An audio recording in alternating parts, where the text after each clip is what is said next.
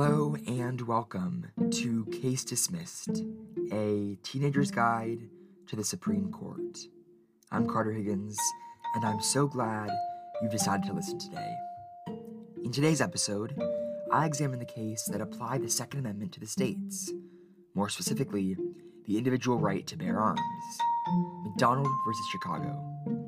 But first, when did the Supreme Court first recognize that the Second Amendment encompassed such a right? In the District of Columbia versus Heller, 2008, the Supreme Court first recognized the individual right to bear arms.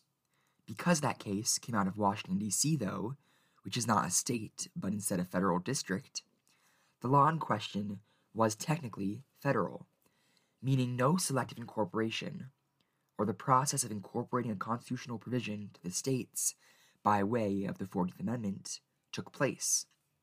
So, even though the court recognized an individual's right to bear arms, it was the federal government that had violated the Second Amendment in Heller, not a state government. Thus, the court would have to wait for such a case to reach its bench, which of course would not be difficult, as the whole nation was following Heller. In 2008, shortly after Heller, Otis McDonald and others filed suit in U.S. District Court, challenging provisions of a 1982 Chicago law that banned the new registration of handguns and made registration a requirement for possessing a firearm, respectively.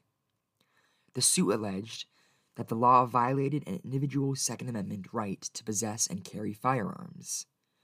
Hence, the constitutional question in this case was does the Second Amendment apply to the states because it is incorporated by the 14th Amendment? Writing the court's majority opinion, Justice Samuel Alito stated that rights that are, quote, fundamental to the nation's scheme of ordered liberty, or that are deeply rooted in this nation's history and tradition, end quote, are appropriately applied to the states by way of the 14th Amendment, and that the right to bear arms was a fundamental deeply rooted right, citing the Heller decision. In his dissenting opinion, Justice John Paul Stevens argued that the 14th Amendment did not incorporate the Second Amendment to the states. He argued that owning a personal firearm was not a liberty interest protected by the Due Process Clause. Also dissenting, Justice Stephen Breyer argued that there is nothing in the Second Amendment's, quote, text history, or underlying rationale that characterizes it as a fundamental right, quote, warranting incorporation through the 14th Amendment. The precedent set by McDonald is extremely important because it marked once again another time the court deferred to an individual's right to own a firearm rather than uphold regulations placed upon it.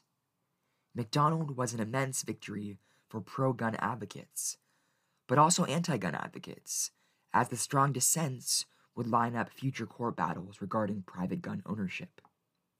Pro gun advocates supported the decision, of course, for the court applied the Heller precedent to the states, and because the McDonald decision would, in effect, lead to state laws regulating gun possession being declared unconstitutional.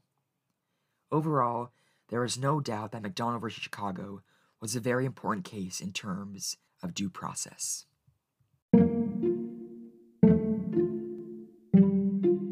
Now, this brings us to the end of the 16th episode of Case Dismissed, a teenager's guide to the Supreme Court, and the final required SCOTUS case for the AP Government and Politics course. I hope that throughout these episodes, you have learned all you need to rock the SCOTUS Comparison FRQ for the AP Government exam. Or all you need to simply have conversations about important Supreme Court precedents and be able to apply them to your daily life.